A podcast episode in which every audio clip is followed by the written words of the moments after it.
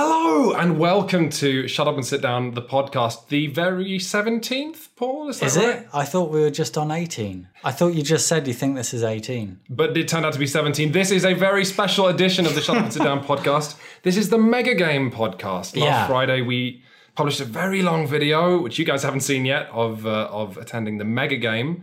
Uh, my is Quintin Smith. Hello. And I was the commander of the Japanese Armed Forces. Paul, what were you? Uh, my name is Paul Dean, and I was the Japanese foreign minister, which meant that I went to the UN and negotiated with other countries. Uh, and we are joined today by Mr. Brendan Caldwell. Brendan, Hello. what were you? I was the uh, head of science for Japan. How did that work out? Uh, I scienced. Nobel Prize. I winner. won a Nobel Prize. I won many Nobel Prizes. And we are joined by Mr. Matt Lees. Hello. Our esteemed president, Prime I was Minister. Prime Minister of Japan. Yeah. Wow. It was a good, it was a good How would time. you describe your experience as the Prime Minister of Japan? Um, stressful.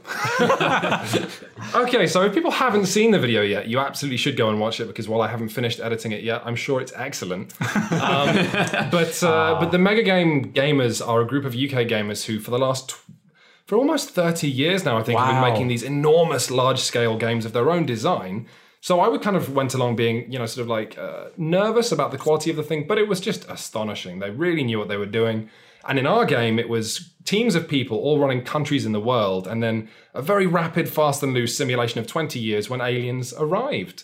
Um, and you can find out uh, the story of what happened in the video. So this podcast, really, I thought we could just have a chat about the design of the thing because I think we can all agree it was like nothing we've ever played. No. So the thing that surprised me, and I mentioned this briefly in the video, is it really turned out to be more of a role-playing game, right? Yes. I remember the turning point with that actually was a point where you came over to back to the desk where I was sitting frantically looking at things and you were like, "Oh, I get this now." When you told me that the spies, which were one of the units we could send out around the world, um, you were like, I can, "We can do whatever we want with these spies. We just invent something and it Yeah. can happen." Yeah. And if we ever wanted to ask a question of anything, we could go to any of the games masters because there were like six of them, I think, Yeah. or so, and you could talk to them. And often the games master would take you aside, and uh, whenever they would tell us things like, you know, uh, this such and such has happened in your government, we thought it was a rule we were missing, but everything was being invented by yeah, sort of they're professionals. just kind of uh, improvising a lot and coming up to us and saying, "You've just discovered some strange lights over." What is it? There was a Oh, fire. there was a over, fire over China. Over yeah. China. I don't think this made it into the video, but I was told that um, our satellite, as the military commander, I was told the Chinese satellite, our, our Japanese satellites had picked up power surges in China. And I went up to a Chinese general and said, "So what is this?" And he said, "Oh yeah, that was oh, we, it was crazy. We went over there it was farmers with a fire." I think Paul, that made you lose your shit It if I did, remember. because our, our satellite picked up the massive energy source, and they went, "Yeah, it's it's, it's a fire." Some peasants with a fire, yeah. yeah, and don't. then you had to take that to the UN. Well, the this was, I think, the same turn of the game where China. We, we were talking about uh, relaxing borders and cooperating and armies moving around more to respond to what was happening. And as soon as I talked about that, the Chinese representative at the UN went, "No, no, you can't, you can't come into China. You, we don't think it's a good idea for anyone to go in anywhere. So, no, See, okay, so here's something. Here's a point of discussion to begin with. Usually, with role-playing games, which we've all played, it can sometimes feel kind of loose. Like people are inventing a story on the fly. But the trick I want to discuss initially is that what they pulled off was a role-playing game where any rule was invented as was necessary, but which actually felt tremendously real. Like we were all entirely immersed in anything. At least for me, I found if a control player, one of the games masters, told me this is what's happened now, I would just I would swallow it whole. I would say, oh, of course, yeah.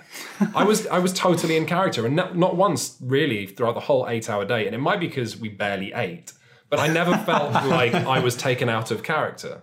It's, It was really interesting in that um, I think I, I saw that happen less because I was maybe doing a less rulesy part of the game. I was doing a lot of negotiation with other players and a lot of uh, a lot of talking, a lot of trying to represent you know our team's position. But it felt to me like a combination of kind of some tabletop role playing and some LARPing and some kind of board game because what you were doing as a general had more kind of mechanics behind it to a game, degree. yeah. And what I saw Matt doing to a degree as well was you were allocating our resources for a country and deciding, you know, how much we were investing in the military or how much we were trying to boost our own public opinion. So there was sort there were a, there was a foundation of rules there, and that felt fair. Yeah, it was funny because the thing with the chips and uh, having that meta game, it, that was what I was focused on for quite a lot of the morning. Yeah. because we basically had this, um, and that was the what seemed like the mechanic of the game originally, having the Just GD, GDP. deciding where our GDP was going. Yeah, um, and that was kind of a basic role playing game with you guys, really. The fact that you guys would come over and say, "Oh, we need this, we need this, we need to research this, we need this," and I'd have to choose where they went. Although that wasn't actually that difficult because it felt to me like we, obviously, for the UN, Paul didn't require any points, which I thought was a bit of a, a failing in a way because it would have been good if they would have had some form of power plays Well, based on that. Again, in retrospect, we had points we could put into diplomacy. So almost, I feel if we sent Paul into the UN and then told her, "Did you have a controller or moderator there?"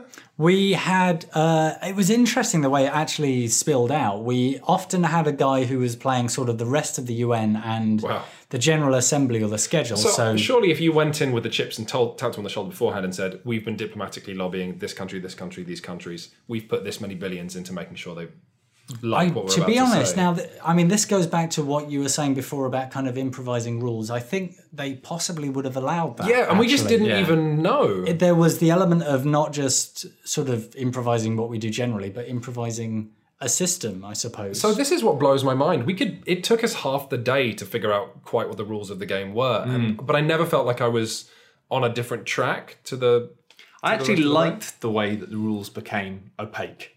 Mm. and not opaque, that's the wrong word. The opposite. Oh, transparent. Oh, like you could No. like uh, flexible. Muddy? I don't know. Oh, muddy's good. Translucent, Like, like, like toffee. milky. are you, are you going to say not central to the experience? That's perhaps. A, Well, yeah, I mean, it wasn't just that. It was the fact that it, I felt like there were lots of invisible rules going on. And I liked the fact that we didn't know what was happening. And it felt like I didn't know they were just making stuff up, but also they weren't. Obviously, the aliens who were up against had a series, a set of skills they could use that we had no idea what they were. Yeah, like uh, the moment whenever the, the controller came over and said, uh, "There's some something strange is happening on the grey market, and uh, you've hear, you've heard some strange rumors and reports, and things are being brought up in an alarming And it turned out and after the game. Yeah, but uh, one of the other characters, one of the other scientists, told me that w- we got told um, there's something strange happening in uh, south. Was it southeast? Oh, it's Southeast southeastern Europe, Europe, yeah. and stuff. But a lot of other people weren't getting like all the information that we were getting, and I feel like we were being treated like we were getting like kind of an easy ride or something because we hadn't figured because it out didn't- yet. Because the problem, it didn't help, and that was what I liked about it. Is we were given lots of information, but actually, it wasn't always useful.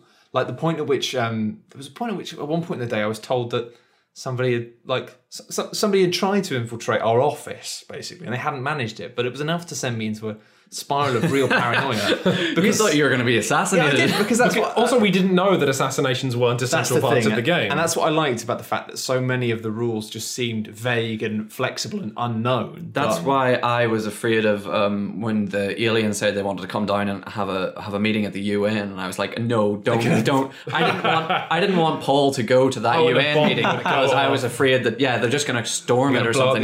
Deal with all the world's leaders at once. Like that's what I would think that uh, yeah, as it transpired. Well, it's they were not going to think that at all. But it's funny that you say that because maybe, possibly, that could have happened. There was the thing with uh, when we did the debrief at the end, and we realised that some countries were close to attacking or maybe nuking each other. Maybe that could have happened in the game, and maybe would have, we would have had an umpire come over and say, "You've lost half your GDP or something," or Yeah. you cannot do Yeah. these particular." well, we were told anymore." by the moder- the moderators took great delight in uh, telling us that we would never find out what happened when the Terror track maxed out at 250, which it just didn't in our game. Yeah. But apparently there was a whole system of rules for essentially, I guess, a sort of post-apocalyptic. panic. Oh my god. I imagined it would be like you know uh, the UN would collapse and all kinds of things whereby countries would Communications would probably break down. Communications would break down. Resources would become more scarce. I would guess. and also individual like the, there was a setup so each country could lose their their gdp if, if your public opinion went to a certain level then your entire government would uh, fall apart oh yeah, which, again basically no one discovered. We all just scraped by. it was kind Yeah. of due to the nature of the way that the game panned out and we should probably say at this point i guess because some of the some of the mechanics we'll need to watch you probably should not listen to all this podcast until you've seen the oh, video. Oh no, you should definitely watch the video first because there will be some major spoilers in this about the nature of the game because yeah. it's we're going to hit that point soon. I feel so. If you Yeah. haven't, do stop. But I guess the reason that the rules never really felt like they properly got in the way is because more so for me than anything else I've ever played, it blurred the line between interactive theatre almost Yeah. and live action role playing and you know Nordic LARP and that whole scene where rules are irrelevant because all of the joy I suppose we were getting was from the story, was from the simulation. Mm. As the military commander, I didn't care that I'd failed or successful I mean successfully shooting down an interceptor or whatever was it or a UFO was exciting but what was way way more exciting is what that would if the other nations saw me do that or if they didn't let me do that or the conversations I had to have with other generals or with you guys Yeah, I was like- always hugely frustrated when you came back without anything to research. Like, shot down a UFO, fantastic. You were frustrated. I was fucking dying every time that no cards came up. I couldn't do anything. Like mechanically, my game was just uh, like a big. It was like uh, those uh, sticker albums of football. Like you would go, you would go to the next the scientist next door over in China, and you say, "What have you got?" Like, and they would like if they were if they were keen to share with you. You know, after you get past the point of paranoia, they'd be like, "I've got this," and you'd go through their hand. They'd be like, "Yeah." Got it, got it, got it, got it. Need it, got it, got it. And you'd figure out how to swap. That's all the mechanical, like, that's all the mechanics behind it was. The role playing was the best part because the scientific conference. Yeah. There's no, there's no, like, there's no real. there was no there seemed- didn't seem to be much of a reason for no, Can you but, but it was, it was, the conference we didn't get much footage of so can you quickly explain what on earth you were being summoned to like three or four times in the game? basically um, you uh, you go to the, a, a scientific conference was held where you have to have a written theory. Three of the countries can have a written theory. and you mean it literally had to be written it didn't down have by you Yes, like- it had to be like really bare bones kind of written theory. You had to stand up in front of the other scientists and say and give this thing. And you, everyone participating got one research credit, which were the little blue chits that Matt was very annoyed about. well, pretending to be. Uh, the the little blue chits which we used to get prizes at the end, which only the scientists really cared about, which are kind of like a prestige thing. Uh, everyone got one of those for show, just for showing up to the conference. But you also, if you really supported someone's theory, you could give a chit to them in support, which my nemesis on the UK science team did at one point and really threw me. Uh, but apart from that, it was like you would just kind of give a theory about what, what who, who the but did you still enjoy it in this like totally ruleless almost pointless Yeah, it was, it was really good. But like the the other scientists would be sitting and some of them would be like nodding their head. The, the Russian's head of science would like be sitting with his legs crossed, kind of looking skeptically on, and like every so often he would nod about something. I would say, "Oh, it's a big game reserve. They're treating the world and us like trophies." and uh, yeah, it was just it was it was a, a neat little. It felt like a lot of the game came from the fact that everyone had their individual briefing. And, Yeah. and it wasn't just like each country got a briefing, but then each of the characters to a degree. I mean, it wasn't like s- super in depth, but it meant that when we were playing, you kind of got the impression early on, especially because um, a lot of, after a couple of rounds in, everything went very quiet. And it's like, it's quite typical in um, when I play Battlestar Galactica. Like, one of the things I like about that game is the fact that sometimes you can have a cer- series of events where nothing happens for a while, and it means then you start to just claw at each other with paranoia. and you start to wonder if maybe some of these players haven't just been told, oh, yeah, as the Prime Minister of Britain, you're snarky, and da, da, da. they might have been told, like, you're under alien control. like. And we had uh, somebody going around who was a journalist who was taking quotes, printing Yeah. stuff. We started to have lies in the media. that was one of the best Spread things by the aliens, It. it I know. out. It turned out that there was one of the things the aliens could do was psyops, Was the psyops. shit out of us. Which was we. It was so funny because um, we discovered the base in Turkey, and as you, if you watch the video, you, there's amazing footage of the aliens discussing what to do, and they decided to go aggressive. And then all these UFOs appeared in our skies, and we shot them all down, and we thought that was the aggressive play. But that was really just like smoke. And what they were really doing was then telling the moderators to tell us there were assassins in our country, spreading lies in the newspapers, which we never assumed were the aliens. Yeah, we assumed that There there was, was another country uh, p- pouring out. The, the the press thing was great because towards uh, I didn't get invited back to a lot of the scientific conferences, but um, uh, the the the like in the later half of the day, my after I'd kind of got a lot of research and I was getting as much as I needed, and I felt like I had a lull and there was time left for me. I basically became a kind of pseudo PR officer at, at times, where I was like trying to prioritize what would sound good in the news and just like go up and try and and and I was like monitoring her, uh, the the the journalist Becky. She was like. Uh, she had a, con- uh, an interview with the president of the United States, and I was shortly after we'd just cut ties, and I thought he's doing damage control. So there was points where I was just going in and looking over her shoulder, trying to see what she was writing about, just asking, "You have a fruitful interview with the president? Yeah, very. What, what did he say? What did he say?" It's so much of the game was just information. Is what's Yeah, crazy. Yeah, yeah, walking around, keeping an eye on what's. I remember the point actually uh, uh, quite early on when we realised we were starting to worry about the United States. And I just walked past the door and looked out and had to almost do a double take when I was like, "Is that the United- United States president talking with an alien?" like, Yeah. It's like, what the? What's he doing? The best minute for that was uh, whenever uh, you decided to go public. And you on your phone writing a press release On a BlackBerry. on a BlackBerry, and it was just so the thick of it. I could have died. But it was it was so stressful as well. That was actually one of the elements I liked about the the, the times the turns, and it felt like I don't know if it did get less strict as the day went on, but it felt like in the early stage of the game anyway, maybe because we had so much to do, it felt very much like you've got.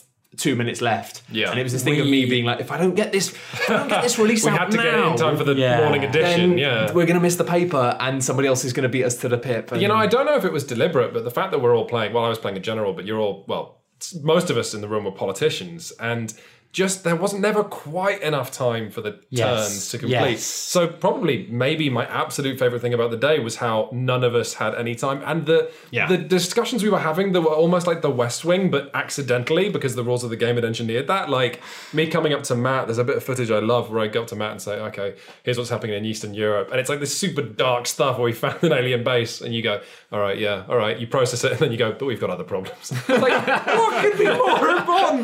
But your cycles were so im- were so vital that Yeah. you just didn't have spare time to think about it. I did. I did genuinely. I think that's the biggest achievement of the game. Is it, it genuinely made me feel like a politician. Yeah. In the fact that whenever I saw the press came over, I just smiled and froze up and just started reeling off nonsense. But then occasionally slipped up and said things that I was like, Oh my god! I remember there's one bit where you say you say about We have uh, Iran or something. Iran. Yeah, we have we have some sta- stance on Iran, and you tell her like, you was like, you just really right. and then as soon as she left, you lo- looked at me with this dread fear in your eyes, and you were pale, and you just said.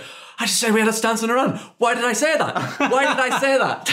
yeah, it was like there'd been no conversation about Iran, and I just started saying, "We're really worried about Iran." Obviously, she's like, "What do you mean?" I was like, "You know, the situation in Oh, Iran." that was- and I was just like sitting there going, "What? What are you That doing?" was the thing that you then had to tell me. and- you you called Paul in the middle of you the UN. of the UN meeting to say, "Look, you just need to have a stance on Iran." and, I, and I did. Okay, so I went back and I did, and everyone sort of looked at me like, "What's happening?" Because there was a thing going on with the U. There was an interesting thing going on with the UN, and I suppose it happened with all of us to some degree. That you go in, um, and I, I'd run back to you and I'd brief you on like the main points of what happened, and I'd ask you for the main points of our policy and run back. Uh, again, there was never enough time, but you'd go in and you'd sort of you'd know things about your country that you didn't want to share uh, and you'd know a few things about the other countries.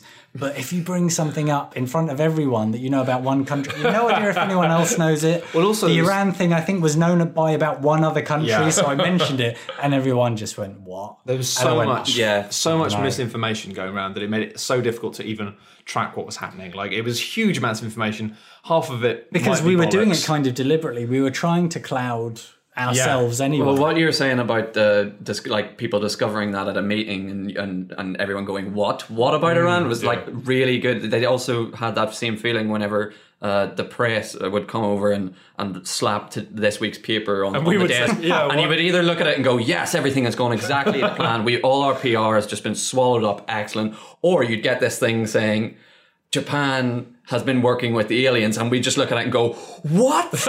and just show it to each other, going, "What is this? Who said this?" There's an astonishing clip. I don't know if it makes makes it into the video or not, but um, where I come back from the war table, having moved units around, and I just get back to the chair. The three of you are there, and I slump in the chair because I'm exhausted, and um, the news is in front of me, and so one of you says, "Have you seen the news?" And I go, "No," and I look at it and go, "Oh, what?"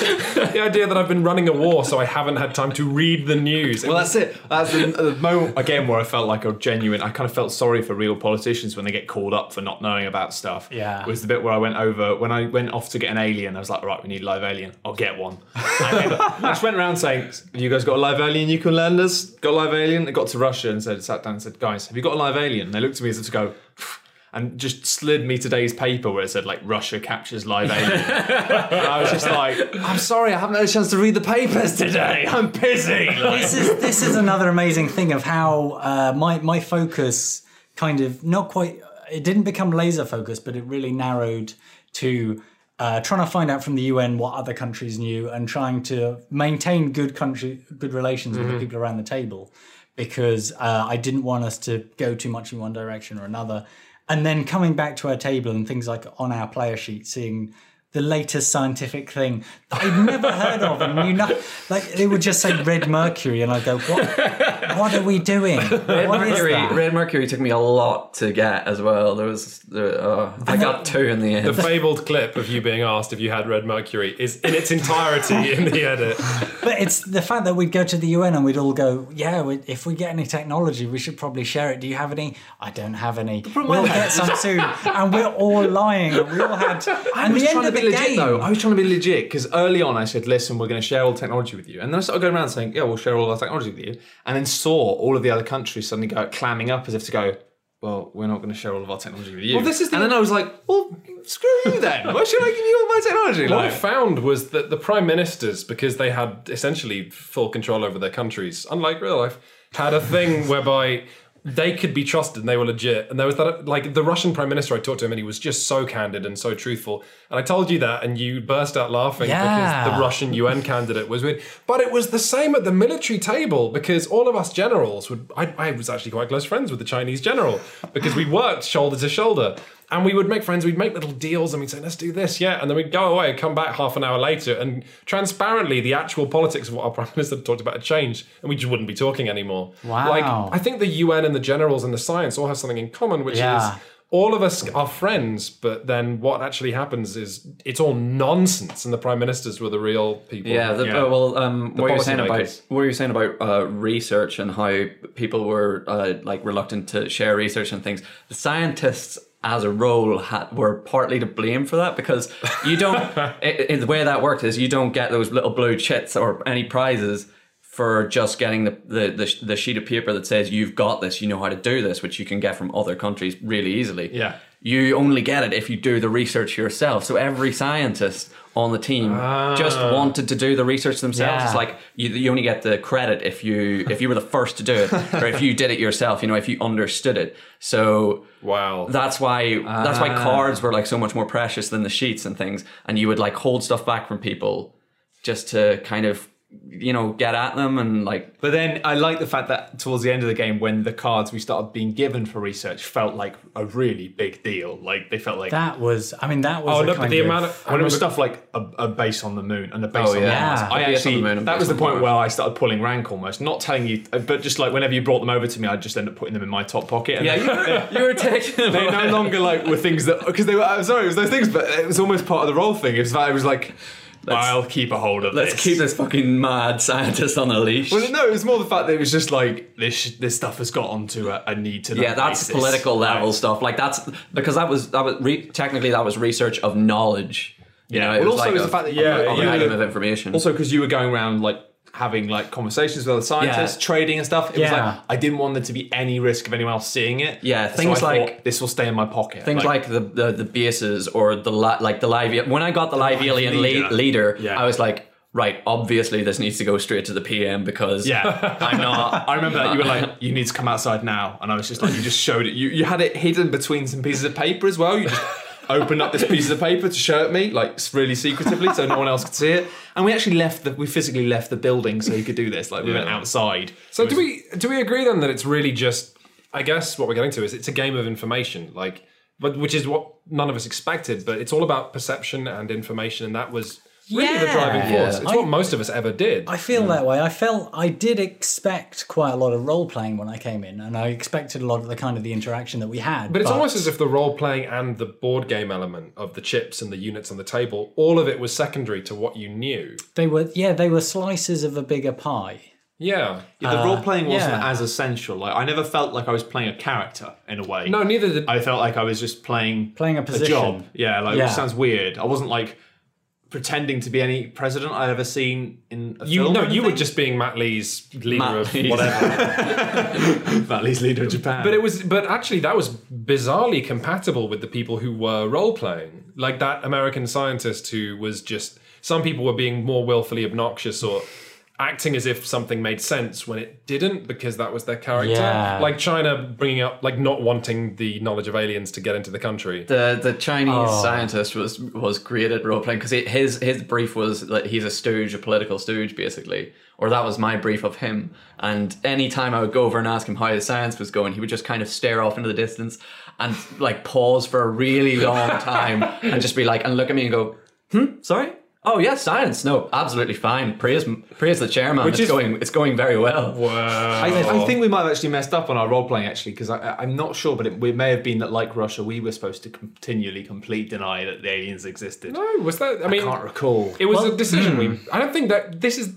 Yeah, I think that was open. Like you could have. I think so. I mean, we actually invented our own rule, like to do with the fact that we kind of thought that historically, because of because it did have some stuff to do with um, Japan's historical kind of nature and uh, Stay out of it militarily. basically try and stay out of military stuff. And on that basis, we basically thought as well, like let's just not have any nuclear reaction, which was weirdly weird that wasn't in the rules actually because That that, would was have made a perfect sense. The strongest role playing we probably did was towards the end of none of us liking the nuclear option. yeah. Yeah, anytime, anytime one of the other players would come up to me and say, uh, they're- like the scientists were constantly asking me for moon base and Mars base info, and I had to always like every scientist from every country, and I was just like, especially China and Russia, they really wanted to know. Yeah. and I was just like, no, sorry, PM says no, Japan says no. I'm really- Nukes, get out. really fascinated to find out all the science related stuff that happened because that was the most obscure to me that I saw these people running It's not- like outside I was thinking right I'm the UN so it's kind of me I'm you know re-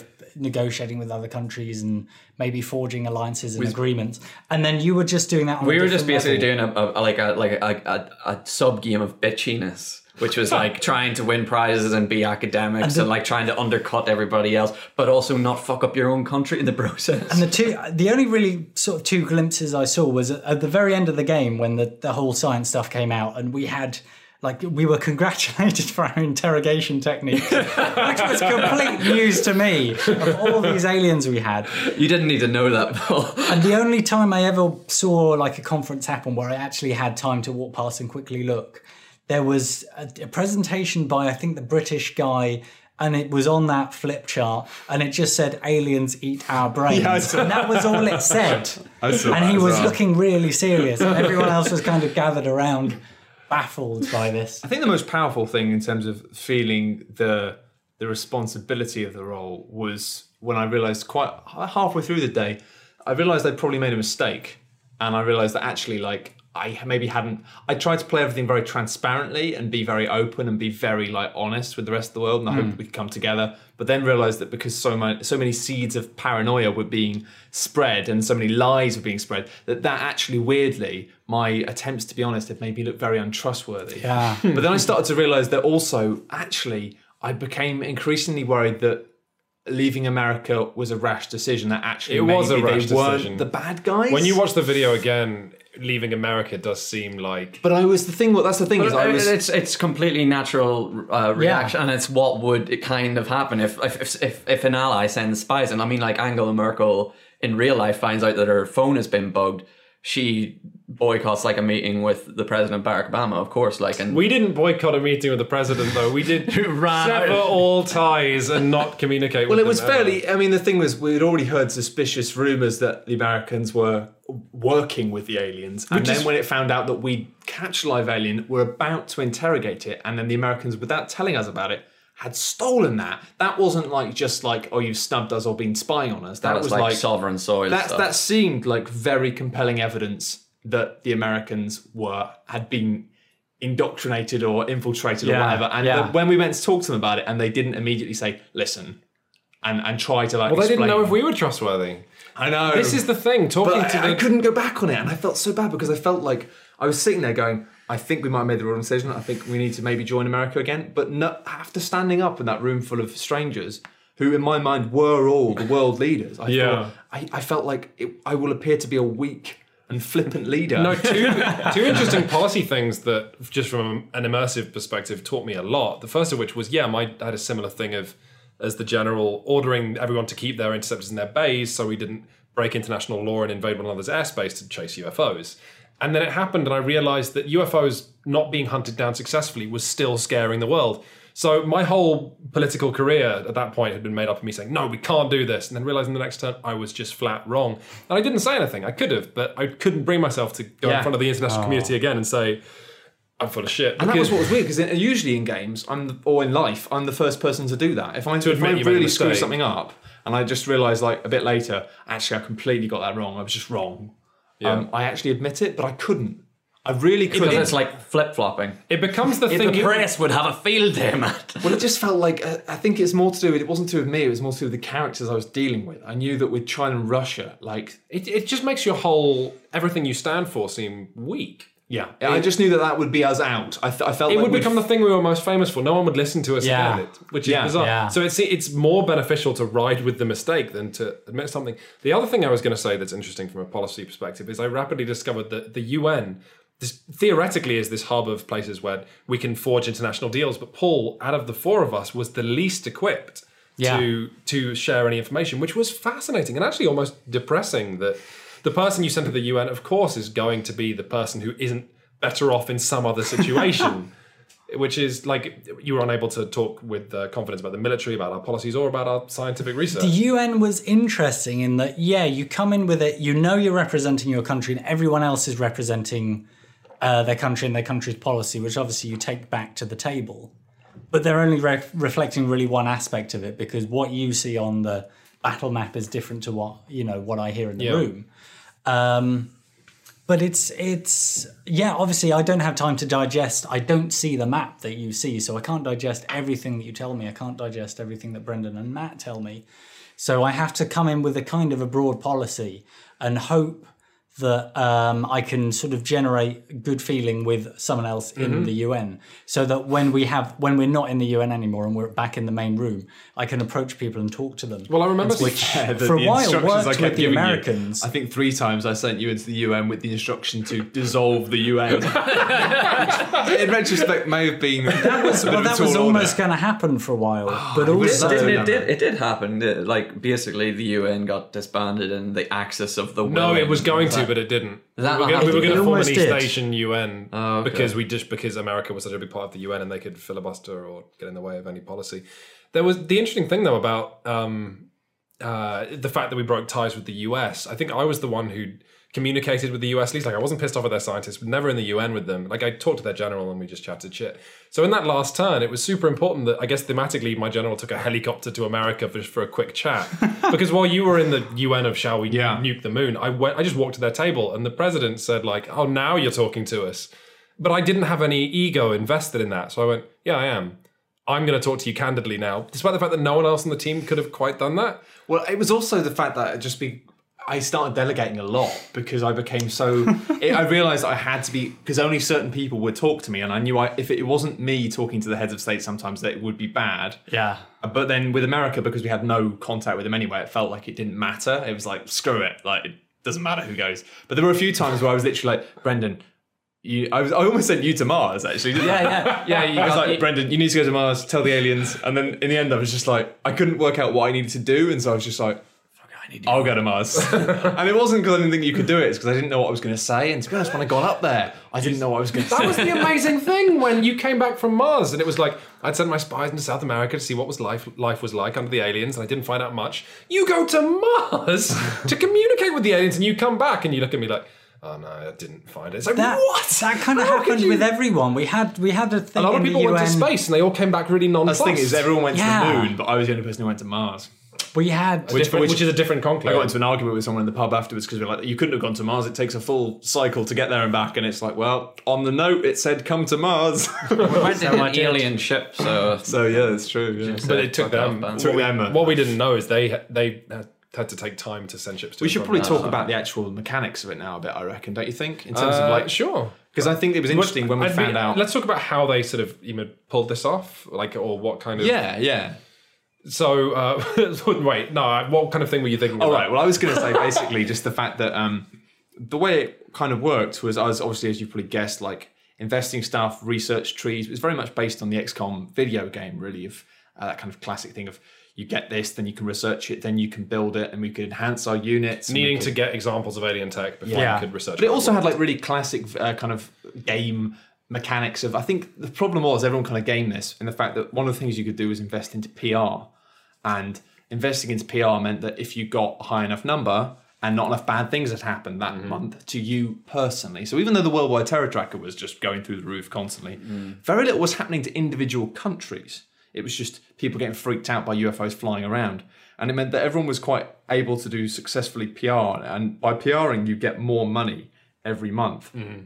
And then that by the end of the game, most people have maxed out their PR and were therefore getting like tons of money every month.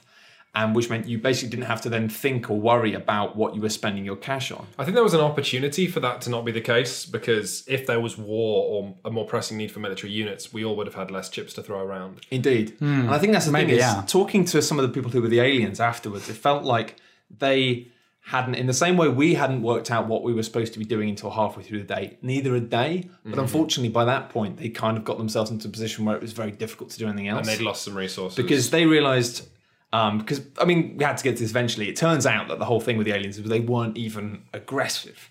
They were peaceful and they were supposed to kind of come and test us see if we were nice people or not and if we were nice people give us all like awesome things And the end result was really a holding pattern where humanity as a whole was unwilling to use massive force on the aliens, but also we were unwilling to talk to them openly. Well, yeah, that, that was why everyone who went up to Mars or the moon to meet the aliens came back completely confused because it's almost in part of the human condition that we can't believe that someone's not territorial mm. Yeah. or aggressive in some way. it just felt like a trap it felt like it, it, it Yeah. felt like it could so easily be a trap and i think that was the one of the things the themes that they wanted in the game of us Yeah. feeling like even though everything seemed to be fine You know, you talk about so an interesting thing I had in the pub afterwards was talking to one of the people who he was the president of Russia, but he runs and designs mega games. Yeah.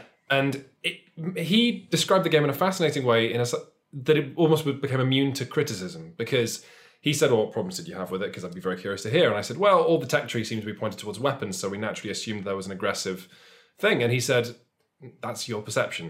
And I said, What? And he said there was a ton of tech which I never saw, which was not to do with nukes or moon bases, but to do was was to do with curing cancer, improving farming, a universal translator, which would have been really useful. All of this the stuff. Americans got that stuff. as yeah, and but we all assumed it was like nonsense or garbage. But they got that from through talking to the aliens, not You, from. but you could have researched it. And again, this is this is exactly my point.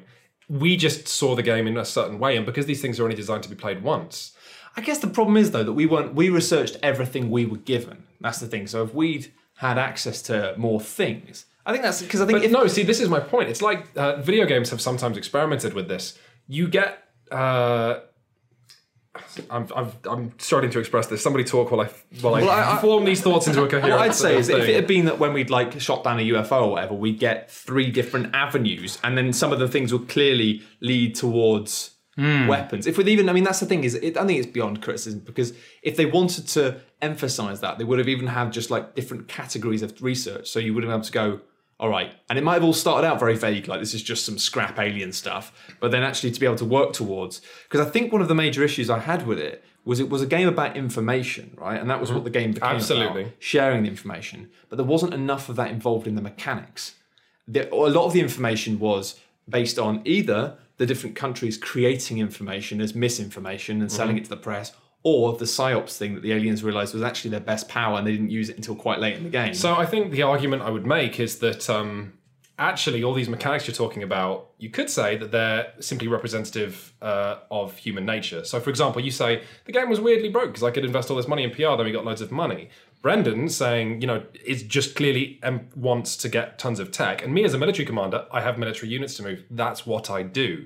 What we actually ended up doing was I attacked aliens because that's my job and it could get me prestige. Brendan researched tech because he wanted a Nobel I want a Prize. prize. And you created a fascist state by investing all of this money in PR. Yeah, we're really rich. It's perfect. We were also lying to our people for the duration of that game and investing billions in doing so. Yeah, but in the end, like after a while, it became clear that that was the best way or the only way to save yourself because you had to, and you realize you get more money. I get what you mean, but I think the, the problem I had with it was the fact there was a point where after we'd captured and interrogated the alien leader, I went over, said we finished this, got my sheet of paper, which was like we finished researching that alien, and all it really said was, now you can research alien moon base, and it's like, And you were hang on to minute. have a It's like- conversation well, with him. also at that point, we've had like the Americans have already like talked to the aliens. Yeah. They've been to the moon a couple of times or whatever. Like we're still completely in the dark about what the hell is going on, what the aliens want, and the, the idea that we've had an interrogated an alien and we've got no information. What I would have liked, and I think, I think they need the problem. What I had with it, right, was it was a, it was about information. It was about an emerging story, right, mm-hmm. but. They had too little of the actual design of the game Was to do with was to do with the emerging story. And I think that by taking the the XCOM thing as a as a framework, it was really cool in terms of the uh, the tech tree and stuff. But I think it would have been so much cooler if at certain points of technology, the actual scientist had been part of that, given a brief with some information. You would have you would have preferred it if there had been these set things during the game that you could discover and find out, like almost like in a like a, a, a pen and paper role playing game where the, the games master has things that they definitely will Well, find. we out. all, I think it just clues. Like even if it was like because the problem was you had that thing at the start, right, where you all met up and said, "What do the aliens do?" and you had fun making it up and being like, "Oh, maybe they eat our brains or whatever." If they'd actually had it, and even if they'd done it as a, another GM thing of throughout the day having like tapping the scientist on the shoulder and, and giving them like some intel specific, like, "Oh, you've done a lot of biology stuff, so we're going to tell you this."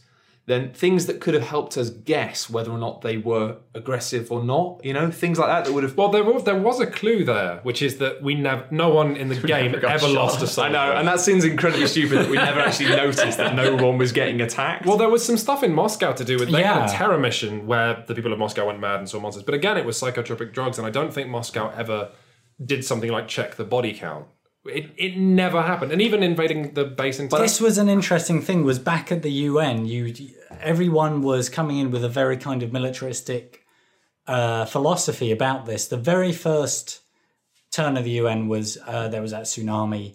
You know, you had these things come up in the UN that you looked at and you thought, well, this is not related to yeah. any general world affairs. Like there's a famine or natural disaster. We had a tsunami. a civil war in Nigeria. Yeah. stuff. We had a tsunami in the South Pacific and Russia towards the end of the session after we'd all like we just had a kind of a conversation where we said uh, you know, let's be friends. You know, the alien thing hadn't really come up, and so it was all right. You know, we should help each other with this. and Russia at the very end said, also, who feels okay sending a team of scientists in to discover the cause of the tsunami? And I went, maybe I was part. I was partly thinking Japanese. I guess I was thinking, well, it's a tsunami. You know, it's an earthquake. And the Russian guy was going, we don't think it was. Uh, and Russia and also France, quite often in the UN, kind of had more of a militaristic perspective when they came in. Uh, France had this victory, uh, or this. They said there'd been a terror attack in Paris, but they'd not lost anyone. No one had been killed, and they'd managed to beat the aliens back. And that philosophy, and then Russia's philosophy of you know we need to chase down what's happening, find out, defend Yeah, yeah, ourselves. yeah. That immediately created that mindset, I suppose, or think- put you into that. I just think that there were some things they could have done that would have like merged the, the, the two between the information and also the role playing with the actual game system. Like even like with the UN, the system of being like you were, you were going to get voted out of the UN because new people came in. Yeah. I would almost like it if maybe they'd done a thing where you could pull up money for the UN somehow and then actually like buy your way in. Like you maybe maybe continuing to be a part of a council which would have an impact. No, would I, I cost quite, you something. I quite but liked it- it, that that we got that we, in life Japan is a non-permanent member or something. And psych- It was, like a, that, it was but an they just kinda interesting cut us off. Yeah, that it was- I almost solved. But it was weirdly because there was very little consequence for um, a lot of the stuff that was happening. Oh no! Now see, I know what they would say to this. They would say, "Little consequence." No, little consequence to Japan. Little consequence to your GDP, but people are dying, and that's up to you. No, no, no, no. I mean, uh, I mean, um, like the whole point about the UN really is you go and you make agreements, and then things have to happen. But then often it felt like the heads of states were just doing what they wanted. that sounds like real life, though. I know, I know, I know. But that's what I mean. Is I kind of felt a bit heartbreaking at the end of the day. Then when I was like, I didn't really understand what the UN did. Like as a head of state, I didn't. They didn't. Nothing the UN did ever impacted No, me. well, the UN gave you know global command of the world's military forces to a sort of rotating. Yeah, I mean, that is Oh, true. that- yeah, was we You, that. you gave that, you gave uh, UN mandates to the fleets to help in um, uh, to help the Philippines, Philippines, and also there were UN mandated troops from France. I know it was France who got sent in to prevent the civil war. Yeah, and the interesting thing is when that happens in the UN, everyone wants to solve the crises that come up. But also, everyone's really prickly because you think, oh, that just allows someone to deploy an entire Well, I got fleet. scared because I the first first turn China deployed a fleet outside of Japan or like Yeah, and the, you the ocean of was the Philippines, ploy. and I thought it was an invasion. So my perspective was again super defensive because I was a military commander. and, and in a way that made sense because back at the UN, you, I was immediately thinking for that kind of thing as well. I was thinking if Yeah, they put yeah. a fleet next door, you know, you, that's got planes and helicopters and you know they've got stuff maybe not quite in our airspace, but they can take a closer look at us when they're next door that they great. can't do if they're not. And that was, I, just think felt- I- probably a I- lot I of think- people I were mean- thinking that way. Basically, I think the the way it panned out was it felt like with this one they'd need to change a few things if they did it again, just because of the fact that the, the whole thing about the paranoia of the aliens and then turning out that the aliens weren't actually aggressive. Next time, if they did it again, they couldn't have that because anyone who'd heard about it or anyone who was there would just immediately be like really checking Yeah. that they the, the aliens would have to be different. But do, I mean, do you get the feeling that they, if they ran it again in a year's time, that they tweak it anyway? Well, you'd have to. I think they do. They say, well, th- what I heard from the guy again, the guy I was talking to who makes these things is. It was the most supremely zen game designer conversation Yeah, I've ever you'll had. never play it Again, Yeah, again, he said, um, well, what I would do is I would make a game, and I. Well, he said he was a game he'd made in the past about a diplomatic meeting in Washington in the 1920s. I'm not sure what that was. Can't remember. Um, but he uh, he said he ran it and he tweaked it. And he ran it again and tweaked it. He ran it again, tweaked it, and said this is probably perfect now. And now he will not bring it out again. He says maybe I will in ten years if there's a different group of people. And I was like, because I'm a child of the internet, going, how could you not share this beautiful thing with everybody? And he said, well, no, it's my hobby. run It's, its it's, course, it's yeah. mine, and it's it's done its thing. And I now I might do something else. That's the thing. I, I, I don't get me wrong. Like I loved it. I really did. But I just thought I I kind of felt like if they had that because if you know that you, with something like that with the big twist of the fact that you thought the aliens you were so convinced because you had all these weapons that you had to kill the aliens but you didn't think for one second that maybe they were all right. Um, it felt like they could have almost They like cured cancer. is one thing. I don't know how much more of a sign you need. They only cured cancer in America though, because America were the only people who started talking to them. We never really tried to communicate with them. I'm, I like, I totally get what you're saying, and I, This is why it was like really. Um, I feel like I'm a bit with you. Like I think it was pretty true to life, and that it was chaotic.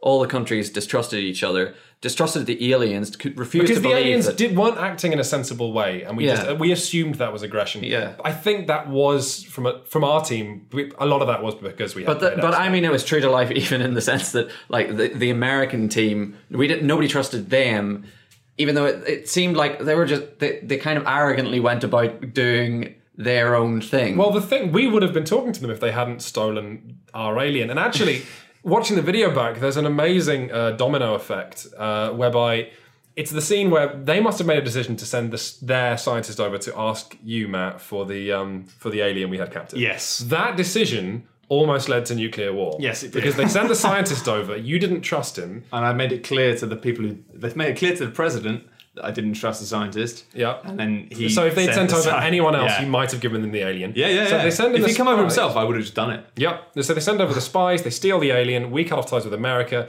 we stop talking to America when they're the only people talking to the aliens. Yeah. Which leads us to think that America's been brainwashed by the aliens because Yeah. they're letting the aliens invade Yeah. South America. But that was a real fear that I had as well. Uh, I mean, even when we in the UN, when we kind of banded together to say we're going to send the French pr- premier to the moon. to represent the rest of us to have a chat with them, and a similar thing came happened. He kind of came back and he went.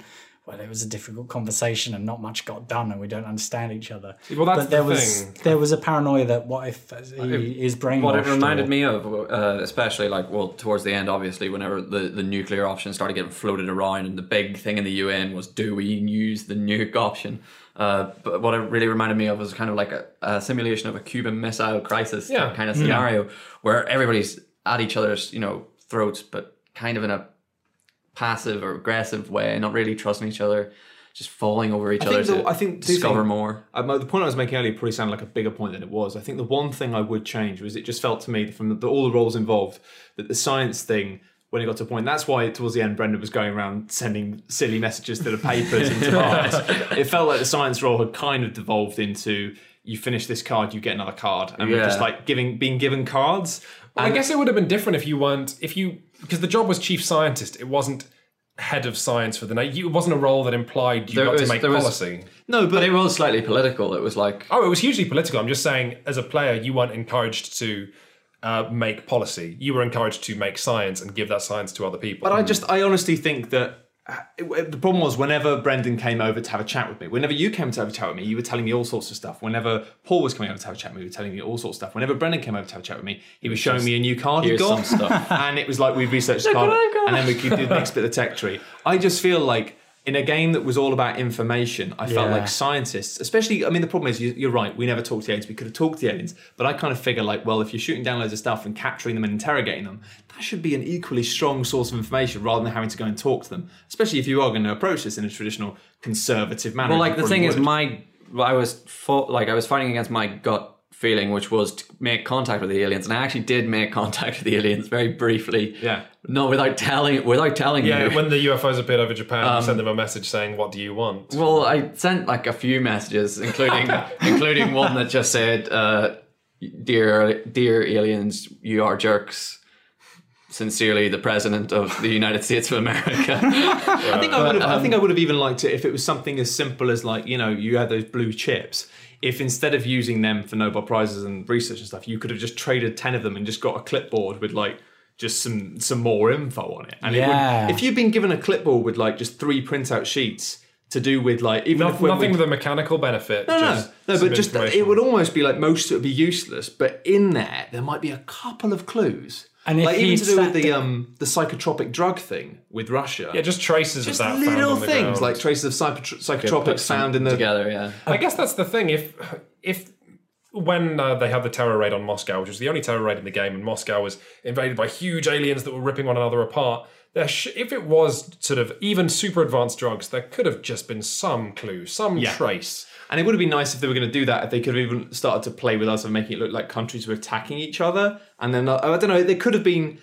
We were given no reason to believe. The that- thing was, is, you I- almost do that. you- We were almost doing that ourselves, like just through the paranoia. No, we were. assuming that the tsunami was caused by aliens, assuming that civil wars were being were being riled up because of aliens. When in fact, they, I mean, by the end of the game, no, I'm I'm I'm certain now that those early stuff had nothing to do with No. the the conclaves at But all. But it just felt like our narrative hit a major wall when we when we um, had the live alien because of the way we played it. We'd ended up, like you say, we are like disconnecting ourselves from the world, throwing ourselves out there, and yet we'd become this sort of power, and we were quite relevant, and we were managing to maintain this relevance. And so much, I was going around saying, "Well, we should have some very good intel very soon," because I was convinced that surely after we've interrogated an alien leader. We should have some idea of, of maybe what their like demeanor is or anything. And it was the fact we got nothing for. it. I was like, oh come on! Like I, I want I wanted you to have a clipboard, But like the, with the, some the, like, notes on the know? mental the mental leap was was ours to make. It was just the, the mental leap was these the, the mental leap was just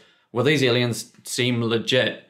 Let's just trust them. Let's just go for it. The Americans reached that mental leap very very early on. I agree game, with Brendan. and I don't think we did. I think that we just like kind of were just too suspicious, and I think that that that's what. Uh, well, well, the other five teams as well. No, it's true, it's true. And I just like that. suspicious. Well, it was interesting that Russia was the team that most wanted to nuke the moon.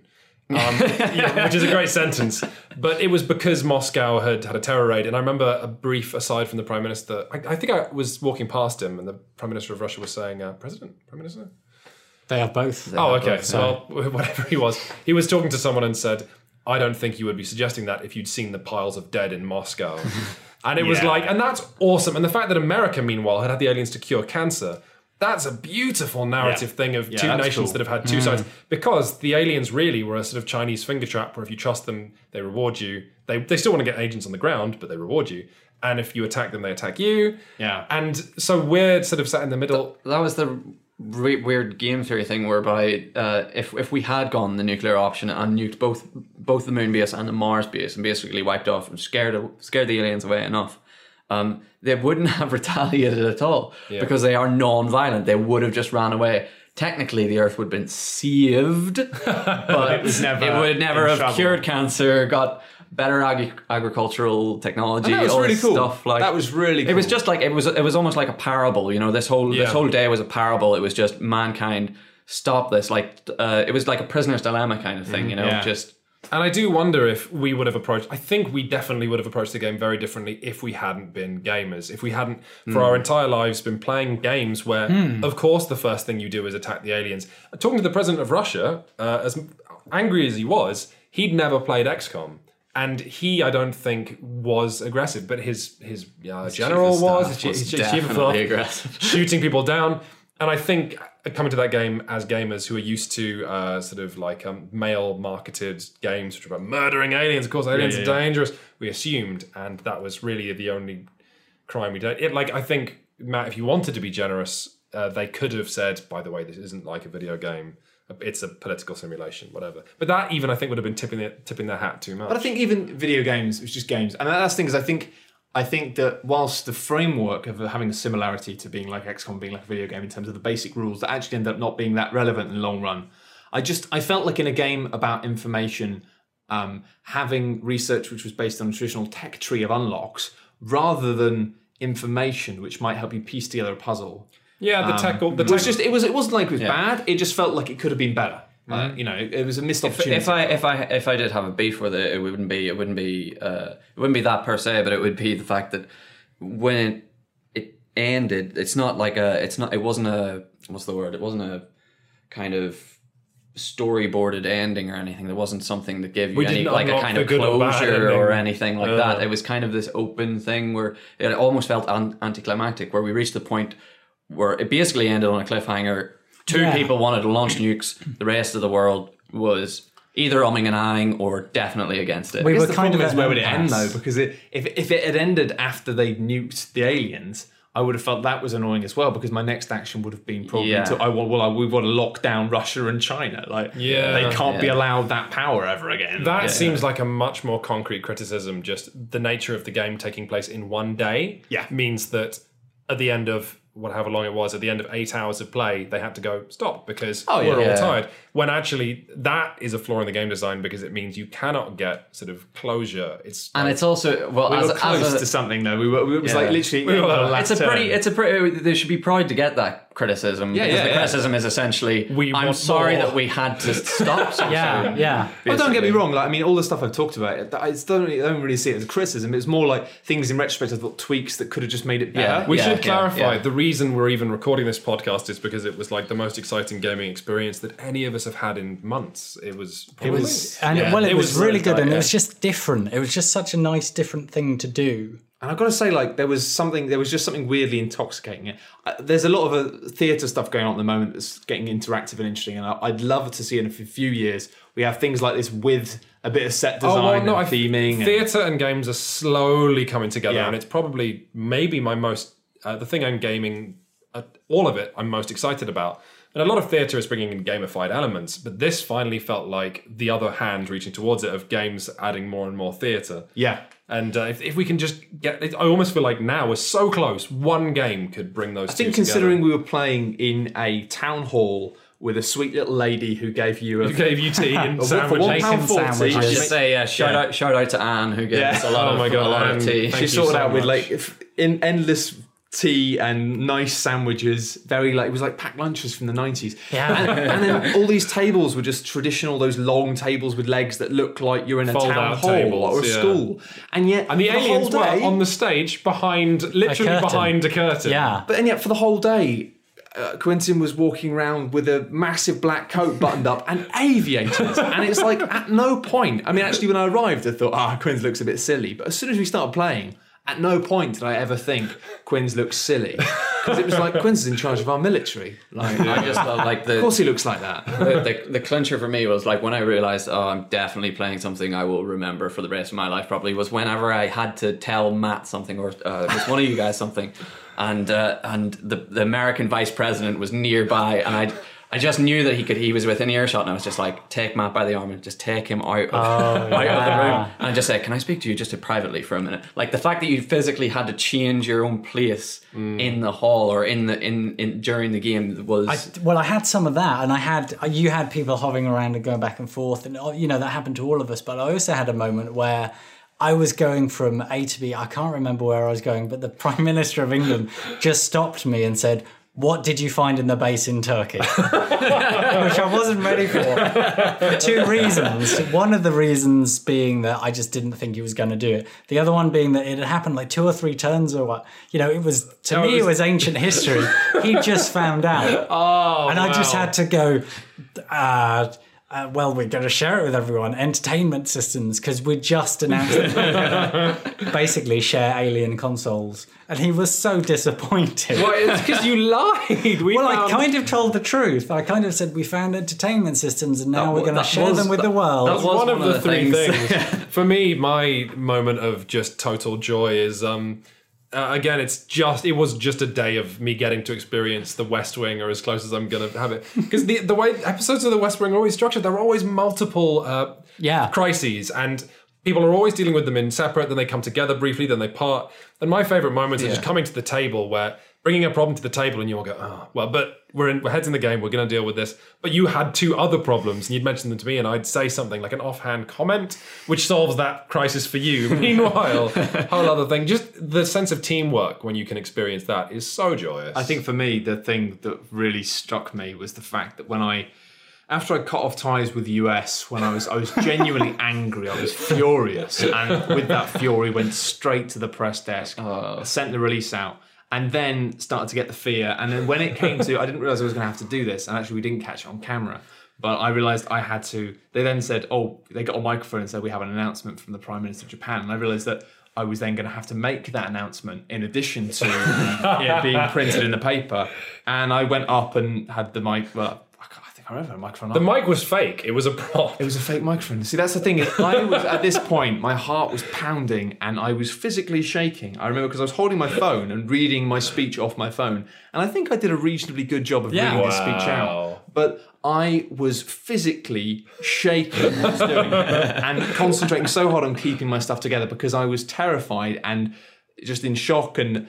And it was that was bizarre because that doesn't happen to me anymore. Categorically, Wow. that does not happen to me. Like I'm, I'm not being funny, but I've got balls. Like I've done, I've done a lot of things over the years that used to frighten me, and now I can happily go up on stage with a microphone and just do any of that stuff. It doesn't freak me out. But And you yet- were cutting ties with America. the stakes were this, so high. this felt like like it was like being a kid again at school and having to go up on stage in front of 30 people and make an announcement and being like, oh god. And I was like, why am I physically shaking? I haven't done this in about a decade. Like, this is- what's wrong that with could me? also have been like the lack of food for a long, long time. No, because that was quite early in the day. Uh, later in the day, I was definitely shaking because I just had cups of tea and nothing to Yeah, eat. my, I was shaking a lot of four, after four or five cups of tea, and you've not eaten anything. You're just it was really So weird because it supplemented it supplemented the the game almost because you're just dying. And There was even there was even a really uh, interesting part in the day. I was maybe it was like around one o'clock or something. It was this lull for Yeah. about a half an hour, and, and a turn lasts a half an hour. So there should have been activity. There should have been buzz and a lot of stuff. But every team kind of just out. quietened down and just kind of just stayed by their own desks and people were just laying back and stuff and it's weird because that happens in politics as well and in, in even in a week in politics there are always you know Oh. days where they're just we're not you know things people people don't well, you have to. You Yeah. can't be on permanently. It was a pain in the UN Yeah. when we had UN meetings where certain countries were absent. Most of the time, I made it there while I was in the term. I'd turn up late, or other people would turn up late because stuff happened or you got called out, which was very cool. but when you don't, when you need to pass a resolution and you have the, the core members of China and the UK and Russia and uh, I think the US had to vote. And if one of them was just not there, and you couldn't do something, and that was it. And you didn't know if they weren't there deliberately, or if they'd forgotten, or if something had come up, or it or was, if they were dead.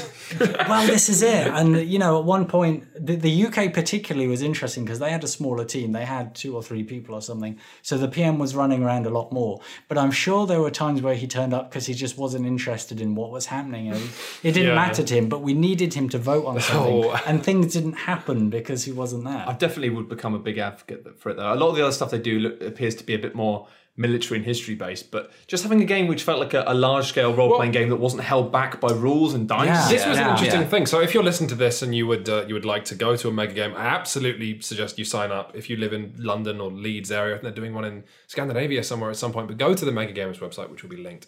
But something that don't be also put off by the fact that, um, for example, one they're doing in a while that I think I, I certainly hope to be going to is World War One. A few months in World War One, just after it breaks out. because the people I were talking to saying uh, that politics will happen anyway because it it has to, even if like you're all commanding different forces in a hierarchy in a sort of trench warfare Oh battle. yeah. Of course, there's politics because what happens when the person to your right's incompetent? You have to get them replaced because they're going to get you killed. One of the guys was telling us a story about how certain players don't see behind a screen or something, or you have different tiers of command. And Yeah. Like you, you're running out of troops, and you, if you just have a few more troops, you can push an attack through. So you just Ah. yes. say to the guy in command, "It's going really well. Send some more. It's going That's great. really clever, Just fact, send a few more in. Just send a few more. send more, and then That's rolling really the clever dice. because the you'd get the sense from uh, well any history I've ever learned of World War One is that the generals, the very back lines, and the majors didn't really know what was going on. at the front anyway, so- See, this is exactly what I'm talking about. I think there'll be that nice edge of politics in anything that happens. Uh, and also, just very quickly before we end, uh, just big thank you to all the other players who. Hopefully, we didn't upset with any video that we edited together for comedy purposes. Oh yeah, I think I, this I don't know if it ended up me being in it, but there was a point which I was like, "Screw everyone, the world's gonna burn." Didn't really mean it. You're all nice Blimey. people. I was just stressed. So yeah, thank you all for uh, an in- unbelievable and memorable day, and uh, hopefully we'll get well. We might well get some more coverage of the mega game on uh, Shut Up and Sit Down in the future, just because it's so bloody interesting. It is. pretty good. Okay, well, I guess we should go back to reviewing board games for a little while before we get distracted by live action theatre bullshit again. uh, thank you so much for listening, uh, everybody. Uh, Yeah. bye bye. Bye, everyone. Bye bye.